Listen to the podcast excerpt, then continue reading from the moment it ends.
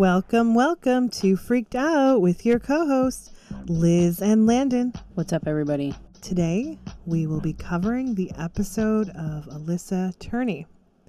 I've got to say, guys, this is probably going to be one of the more disturbing episodes that we bring forward based upon all the details that Alissa wants to share today. But she says it has to be put out there because people need to know the kind of man that Michael Turney is and also give and educate people on grooming and how all that works because she has stories for days. Obviously, she had dealt with abuse for such a long time and really wanted to make sure that we correctly give all the details as much as possible. Absolutely. So, this episode is going to be a little bit more graphic, obviously, dealing with child abuse and sexual assault. So, again, if you have any little ones around, probably recommend not letting them listen to this.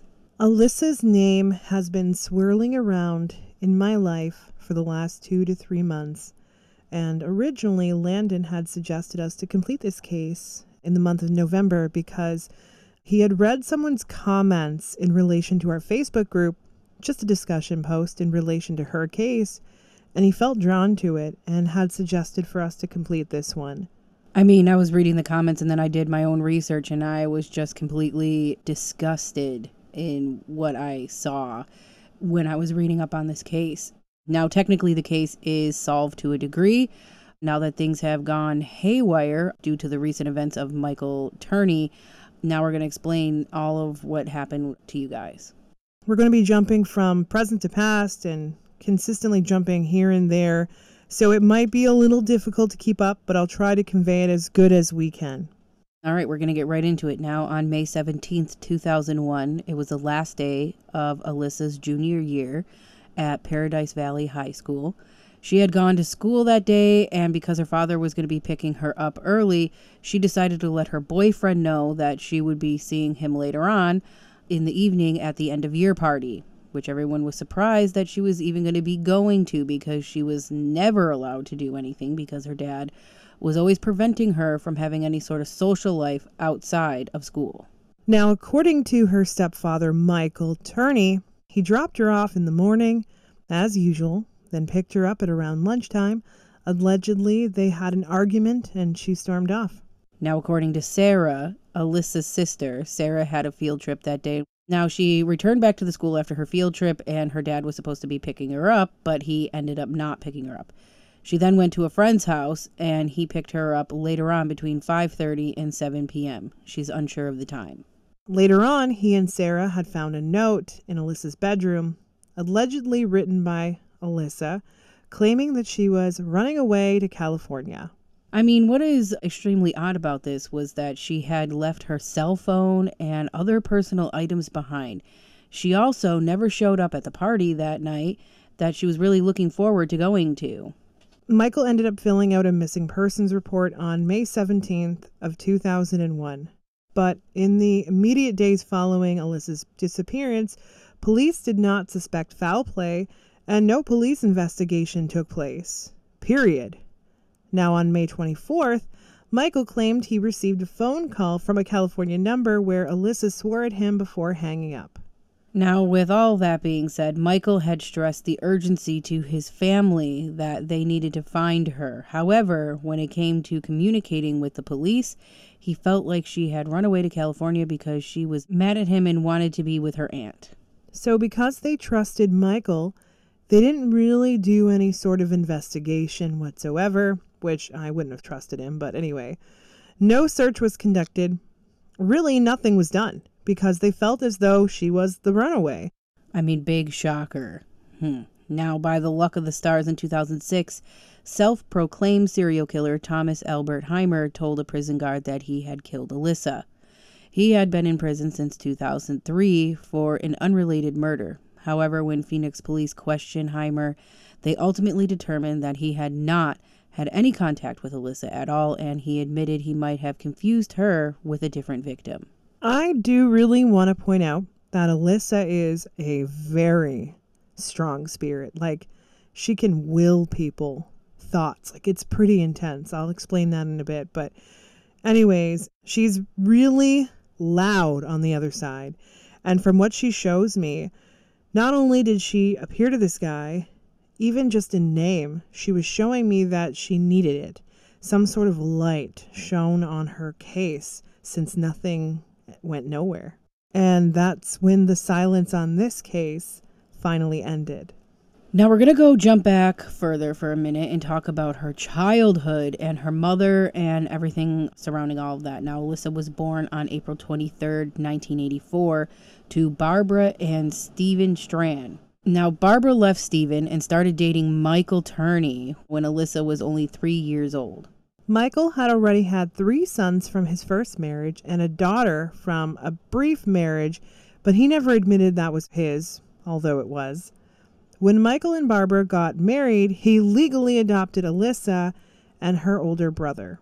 They all lived together in a blended family unit. The couple then had another child together, Sarah, in 1988. Soon after, Barbara was diagnosed with lung cancer, and soon after that, she had passed on, leaving Michael a single parent to six kids. The boys were all older, so he pretty much raised Alissa and Sarah on his own. Now, Alissa was only nine years old, and Sarah was just four years old at the time that their mother had died. I mean, to say that these children grew up in a very unusual home is really saying something. But let's get into all those details. Now, Michael was somebody who was extremely paranoid of the government and the police and anyone working on that side of the fence. So much so that he had a camera watching people's movements inside and outside of his house. I know it's not unusual now for people to have surveillance in homes, but it was back then, and not a lot of people had done it. He also had a recording device attached to the home phone, so anytime somebody would call, every call was recorded. Now, he did this because he was somebody who was litigious. And for those of you who do not know what that means, it means somebody who likes to sue people, as Liz likes to say, sue happy. That Sue Happy is back. We actually know someone personally like this that likes to sue every single person possible in order to get something out of it, even if it's their own children. But anyway, he had a few lawsuits going on. One to do with work, where he got injured. I'm not really going to go into the details, but he did make a claim that the person was trying to kill him. He ended up winning a settlement and was able to get on disability for the remainder of his life. He also had hidden cameras inside the home, as we stated before, and one specifically was in the living room vent, and his children did not know about that camera. Since there was a lot of heat on him in relation to this case, the police over the years had asked him some questions. For instance, since he has all this equipment in his home for surveillance, you would think he would have some sort of clues as to where Alissa left and went. He had informed the police that uh, no, the phone recorder was simply not on or it glitched. He gave them both excuses. And also, the surveillance camera was malfunctioning, not able to get any sort of surveillance of her leaving the house either. Now, the police did ask later on if they could look at these recordings, and again, he said no. They then asked him a few years later, and he said that he looked through all of the footage and didn't find anything that was suspicious, and he ended up recording over all those recordings. Of course he did. I also have to say, I know it's him. Eh, we all know it's him. But you would think that if he was, you know, a grieving person who just lost his stepdaughter, why in the hell would he record over anything if he genuinely really loved and cared about her? You know what I mean? That's what I'm saying. Maybe you would keep it, keep it for her sister, you know, Sarah, to like look back on to see her, you know, sister one more time alive. You know, it's just crazy. That doesn't make any sense. Now, going back to Alissa's childhood and her teenager years, now she started to rebel. She was a teenager, and any time she would get close to a friend of hers, he would then prevent that relationship from getting any closer because he did not want anyone close to Alissa at all. For example, one of her friends had a birthday, and her birthday was fairly close to Alissa's. And they got Alissa a cake and sang happy birthday, and Michael was really upset about that. He indicated, Well, I wasn't invited. So he told the parents that they were bad parents and didn't allow her to be friends with them anymore. I think he also called them drug addicts. He definitely did. Now, he did this with every single relationship that Alissa had. Also, he had informed her school that she was someone who struggled with education and was a little behind when it came to learning and had a learning disability. And that she had ADD, even though there was no official diagnosis of that. He would also constantly sit there and help her with her homework and make sure that she went to school. He was pretty obsessed with her and actually wouldn't really let her do anything on her own unless she was at school. Meanwhile, her sister Sarah had a completely different upbringing with him. He would always tell Sarah that Alissa was stupid and not capable of functioning the way a normal person would, and he was always afraid that she was going to get herself killed.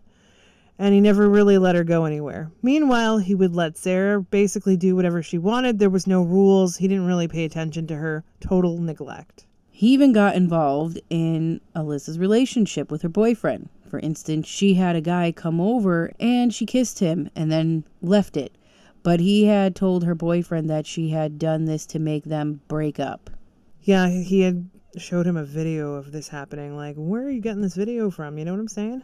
Anyways, years later, seven to be exact, in 2008, Michael claimed that Alissa was killed by two assassins from the International Brotherhood of Electrical Workers and that she was buried in the desert center, California. I mean, yeah, because in 2008 the case was reopened. Now, in December of 2008, detectives told Sarah that her father was their main suspect. Simultaneously, authorities were raiding the Turney home, where they seized more than two dozen improvised explosive devices, 19 firearms, two homemade silencers, and a van full of gasoline. Wow, that doesn't seem like somebody going off to war. They also found a manifesto outlining his plans for a rampage against the International Brotherhood of Electrical Workers building in Phoenix. Michael was arrested, prosecuted, and sentenced to 10 years in jail. He was released in August of 2017. From July 2017 to January 2019, Phoenix residents and freelance journalist Otavia Zapala released a podcast called Missing Alissa that explored the case and interviewed some of Alissa's friends and family. In June 2019, Alissa's sister, who was 12 in 2001, began a podcast as well called Voices for Justice that explored Alissa's disappearance and subsequent police investigation. She drew up over 3,000 pages of publicly released notes and case documents from Phoenix Police Department. And in April of 2020, Sarah began posting about the case on TikTok gaining millions of views and followers. I mean, the fact that so many people were involved with this just proves that doing things like this can help. Exactly. That's what Alissa was showing me. She showed me that the podcast and TikTok route really helped her in the past, so why not continue with her side of the story? Now, some things that Sarah had found odd was that she had just dropped everything in her room in a big heaping mess and took the backpack. It was a very odd thing for Alissa to do because she was very organized. Absolutely. And why would somebody run away? Well, why would she want to run away? Well, apparently Michael had the answer. She and Michael were fighting in relation to her having some more freedom this summer that was coming up. And according to Michael, his response to her was, You live under my roof. You have to check with daddy because daddy is a nervous wreck when you don't. He claimed the last time he saw her, she stomped off to her room, and he said he would give her some time to cool down, and he apparently left the house and went shopping. Hmm. The letter that was found said specifically this Dad and Sarah, when you dropped me off at school today, I decided that I'm really going to California. Sarah, you said you didn't want me around. Look, you got what you wanted. I'm gone. That's why I saved my money. Dad, I also took 300 from you, Alissa. Now, Alissa and Michael would often fight, and she felt as though he treated Sarah a lot differently than he had treated her. The police didn't even come to the house after this happened. It's just like wild. No formal report. None of the kids had any formal interview. No DNA was ever taken. Like, I just find all of that strange. Even if she did go missing, you couldn't even come to the house and just kind of do a check to see why she went missing? I agree with you wholeheartedly. It, it is very odd. Now, she did have an aunt, and Mike kept them, basically all of Barbara's side of the family, away. Later, when the aunt had been contacted, obviously she had no idea what was going on. The police never investigated this further. If they had like taken a few days, a week to like investigate this guy, they would have definitely seen something was off. I mean, clearly, just looking at all the weapons he had in his house. For what reason back then? She never resurfaced at all, and nothing ever came of it. Now, Mike would be panicked with the kids about where she was. Now, meanwhile, with the police, nothing to see here, and he did this very often. Yeah. Now he did end up taking everyone to trips to California to look for her. They rented a car and would go to the mall. And of course, Sarah doesn't recall Mike being around too much. She would just sit in the hotel. He claimed he was going to the bad parts of California. Also, a week before Alissa went missing, Mike called Children's Services and said, Hey, if my daughter Alissa calls and says I molested her, it's a lie because she asked for a car and I said no. Like, why would you even do that? That doesn't even make any sense. And if I was that worker, I definitely wouldn't believe them. I'd be like, okay, all right, dude. And then I'd hang up the phone and go immediately over there and be like, hey, talk to me. Right. Like, it's like, Mommy, I didn't eat the last piece of cake with the cake all over their face. Like, oh my goodness. Also, there were signs of sexual abuse before her mother had died as well. Now, when they started looking into this case for real this time in 2008, Michael refused to give any sort of DNA. Big shocker. He thinks the government's after him and will take his DNA. Now, he refused to do any sort of polygraph test. Another not so shocking information. He refused to do anything because it triggered him. They arrested him as he walked to the mailbox. He had two handguns on him even at that time, and seven magazines and a knife. Like to walk to the mailbox. I honestly think that's the reason they took that route because they had no idea what he's capable of. And I feel like they had talked to people around the neighborhood. They're like, hey, what's up with this Michael guy? And they're all like, oh my God, this guy is crazy. So I think they took that approach because they knew what they were dealing with. Anyways, the reason that we're doing this case more than anything else is because of what happened recently this year after he was arrested in 2020. As of July 2023, all charges against Michael Turney have been dropped. And as still today, Alissa's body has never been found. Michael has a YouTube channel. Yay! He also wants to start a podcast as well. I can't even express the amount of feelings I feel when I look this man up, but I had to do it because I had to get all the information I could.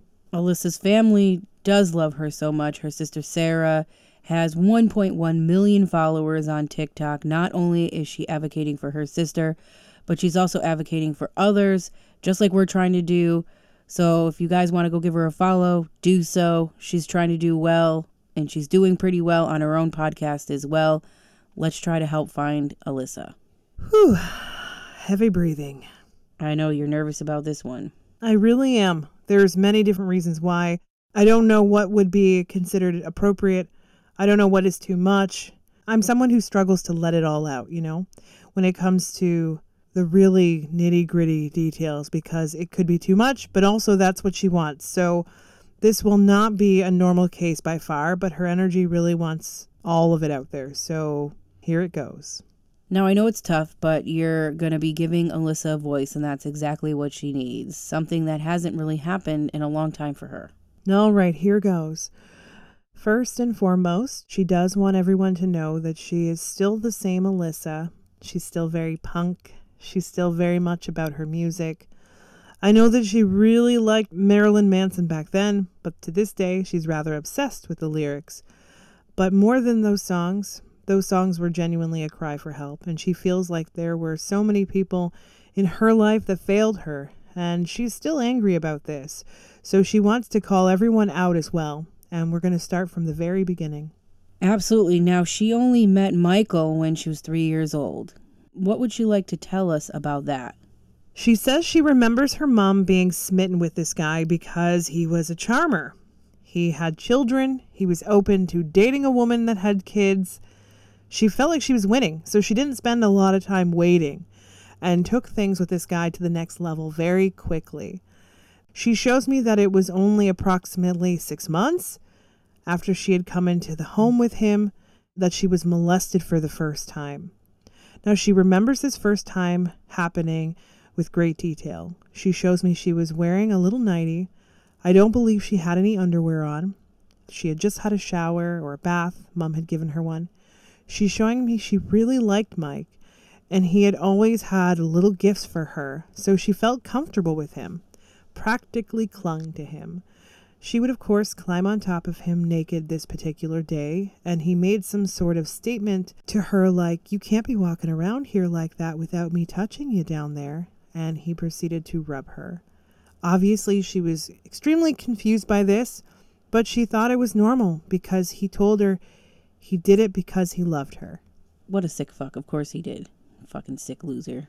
Alissa takes it one step further. She shows me that after she died, she felt like she had to do something because she was worried something would happen to someone else. She was worried about a bunch of different things. But she shows me that she tried her absolute hardest to see all angles of things, including his own thoughts. And she says that the only reason that he even married Barbara in the first place was because she had a daughter, specifically her. He only had boys, and yes, one daughter that he claimed was not his, but from what she shows me, Alissa was not his only victim. He had molested a couple of girls prior to Alissa as well. He was dating someone else. I'm not entirely sure. I'm thinking this person had like two kids as well, and he did molest them, but I feel like mom freaked out and let him go. I mean, how often was Michael doing this to Alissa? From a very young age, and about two to three times a week. And the only reason it was that minimal was because mom was still around. From what Alissa shows me, she did tell people that daddy did this, but really no one took her serious enough.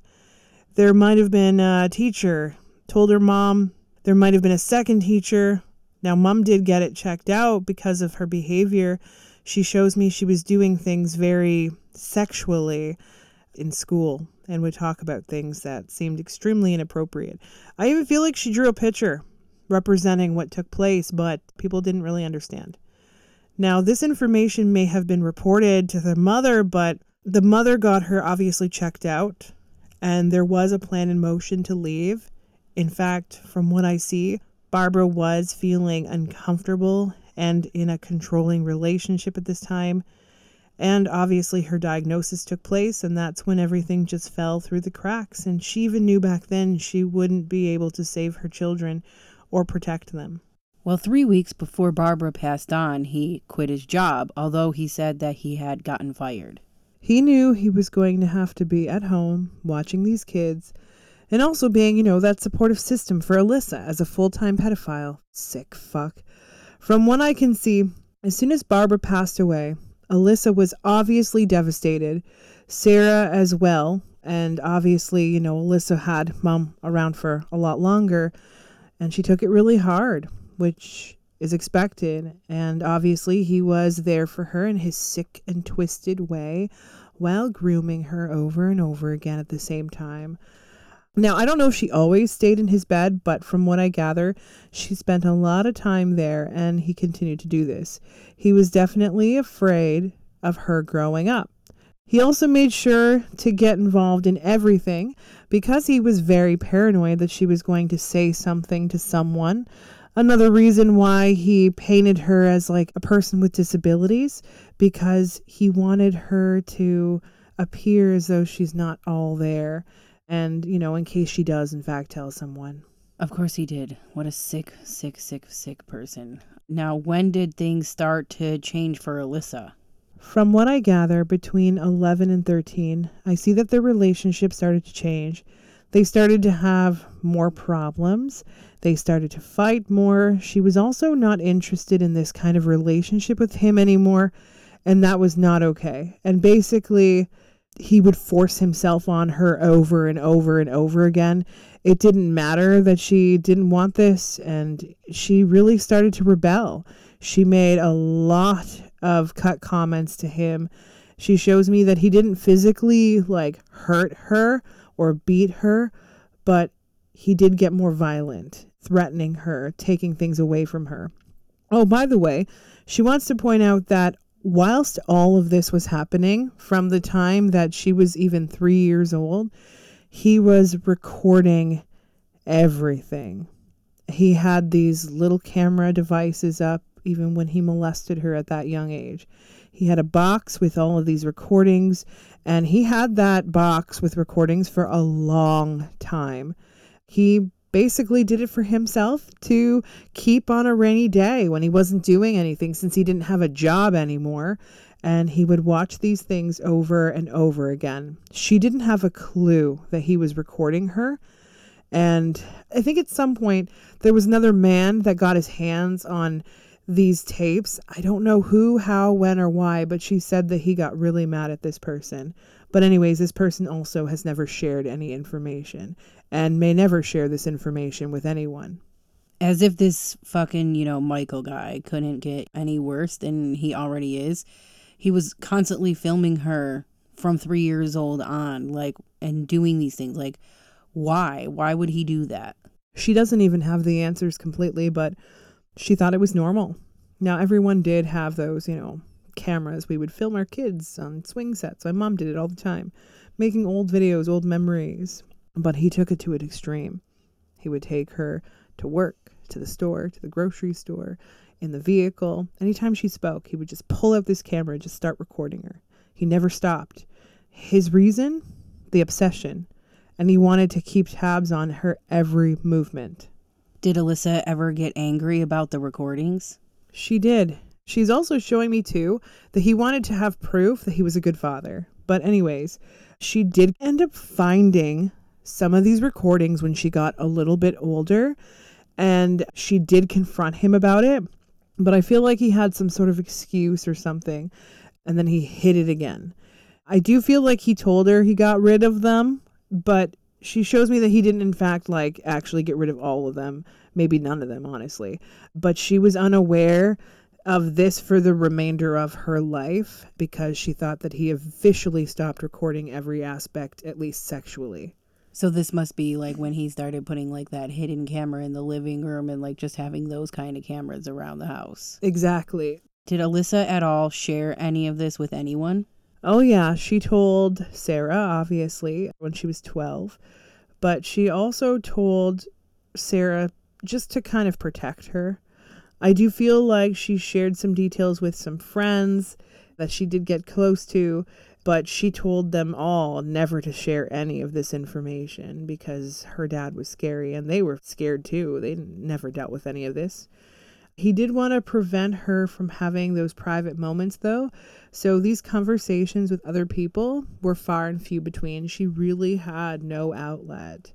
She shows me that the obsession was so unreal that he looked at her more like a girlfriend than ever a daughter, even when she was very, very little.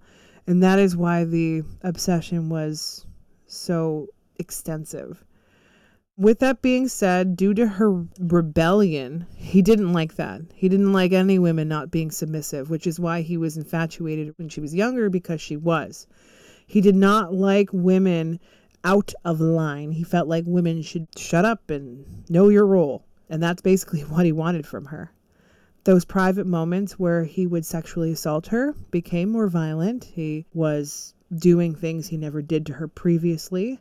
I feel like there may have been an incident where he even threatened to shoot her and stab her, slice her throat, kill her while she's sleeping if she told anyone or didn't let him do it.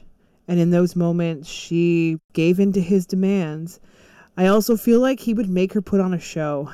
He also made suggestions that he would start sexually assaulting other girls and she was honestly afraid for her sister, so she really just went along with it until the last time. I know exactly how she feels. Now, sadly, this just happens way too often. I definitely understand that pain there. I mean, she truly was alone, you know, in this situation. Now, what happened on the day that she ended up disappearing? She shows me that she was actually in a very good mood because her father agreed for her to go to this party for the first time in her life ever. She was actually going to get to go on her own without any problems. So, hell yeah, she was excited. And there really was no reason for him to pick her up early. Anyways, she knew that whatever the excuse was, was just some sort of bullshit. When he picked her up, she shows me that instantly he was basically taking back his permission to go to this party. She shows me that she lost it on him. He even suggested for him to go with her. She told him that she no longer wanted him in her life and was going to go and tell every single soul what he had done to her. And hell, she was even going to show them proof. She knows it's wrong and he's going to go to jail and then she's going to get custody of Sarah. Now, from what I gather, she shows me that he told her that basically she had no choice. He would lock her in a room for the rest of her life. It looks like she may have hit him or kicked him or something. She shows me that he even tried to hold her down. She was able to get away from him, and I believe that's when she decided that she had had enough. She told him she was leaving and she stomped off to her room, running away from him. She shows me she was making a mess everywhere. She was banging around. She decided all of this while she had tears running down her face and her cheeks and her neck that she was running away. And with that being said, she started to pack, whilst screaming at him, calling him a pedophile, a pervert, a kitty diddler, anything she could say to him to trigger him. And I'll tell you, he had finally seen the reddest of red. He ran into her room with his gun and his silencer, and he shot her point blank with the gun held right up to her head. She shows me that in an instant she fell back on the bed. There wasn't a whole heck of a lot of blood because he did it in a way to cup his hands, and he did clean up the mess that was around. The reason that things were taking so long is that he went into her notebook and he found this letter that she had written, I guess, months prior. This letter was written because she was mad at him. Again, another time he said no to her. But she really did not have any intention of running away to California. I think her sister also had pissed her off that day. It was like a very emotional day for her. It was simply just her way of rebelling due to the abuse. She also didn't ever want to leave her sister behind. She also shows me that he stood there for a while, looking at her. He may have even touched her again. God, she shows me that ultimately the reason he killed her was because he was afraid she was going to tell everyone their secret. And at this point, he had to hide the body. She shows me that he did not go to California to take her body. He did get plastic bags and shovels, and he took really just about everything he could to bury her. He left a note and made it look like he didn't kill her. Once he finished preparing, she shows me that he had some remorse because in his eyes, this is the woman he loved, and he was never going to be able to fill that fantasy anymore in his sick, psychotic ways for years on end. Ultimately, she felt it was a blessing. I mean, seriously, like, disgusting piece of shit. That is super disturbing. And also, now he just killed his one and only obsession. Now, does Alissa happen to know where she did end up, where he did end up burying her or putting her? She shows me that there is this location that her and her father, and even her sister Sarah, went to sometimes.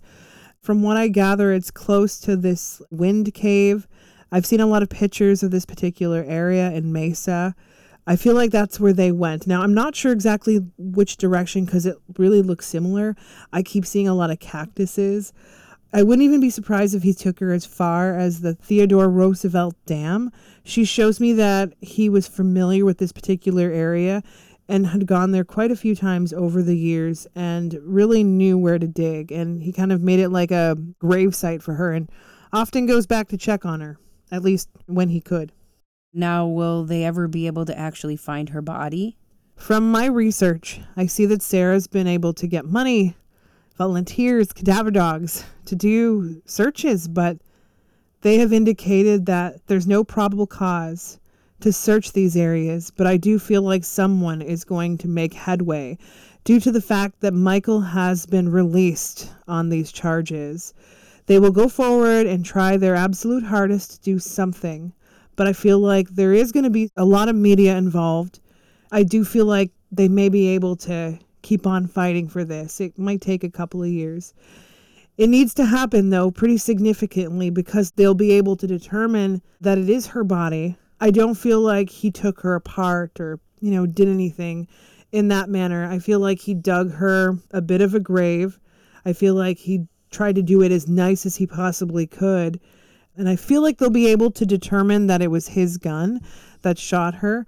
I also feel like they'll have significant evidence still to this day that can pin it on him. I sure hope so, because unfortunately, they cannot take him again to trial for the murder or kidnap of her because it's double jeopardy. However, maybe they can find some other sort of charges to put on him, at least to get some sort of justice for Alissa in some way. Right, like one of those charges in relation to, you know, tampering with a dead body and something about lying to the police officers. Absolutely. I feel like there will be significant evidence. So here's something I want to mention too. Now, I don't believe that Michael remembers where she is now. I think he's like lost the actual site of where she's at. But, anyways, I also feel like he has a little bit of dementia. Now, she is a very strong spirit. And when I say strong, I mean like she can demand and change your thoughts. It's really neat. She has been trying to lead everyone in this direction, and she knows that the police have really screwed this up. She is beyond frustrated and she doesn't really understand a lot of the logistics behind it. She wishes that they would throw all of it away and just start from the beginning. She says that there are a couple of people that are trying to help with this case, and she even feels like the manhunt will be something that they do on their own to find her body. I mean, since all of this has come to light, even her biological father, Stephen, has reappeared. And according to some sources, he was there at the time of the trial with Michael. Does Alissa have anything she wants to say about that situation? When things were really bad and when being sexually abused, she always wished someone would come forward and take her away. She didn't really know too much about her bio dad, but from what I gather, she feels like she could have had a better or different life. But she also feels like it was meant to be, or she would have never had her sister.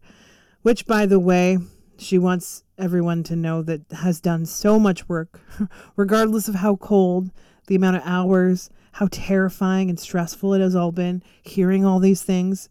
She's happy inside because her sister has dedicated pretty much her entire adult life to this. She's happy with the podcast. She's happy with everything surrounding it. She's not too much of a fan of TikTok, though. she thinks people overshare. And for not the ways you think. She just worries that people's safety can be compromised. She hates the camera. She says her next life she refuses to be in the spotlight and she's going to wait until all her family gets there one way or another.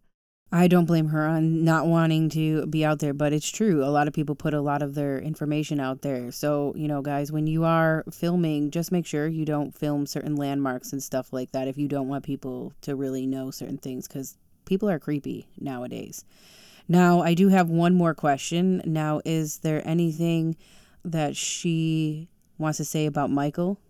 Now, she doesn't personally do anything surrounding him anymore. The only time she ever really spent any time around him was to screw with him, to make him paranoid. But the last five, six years, she hasn't really been around him in any capacity.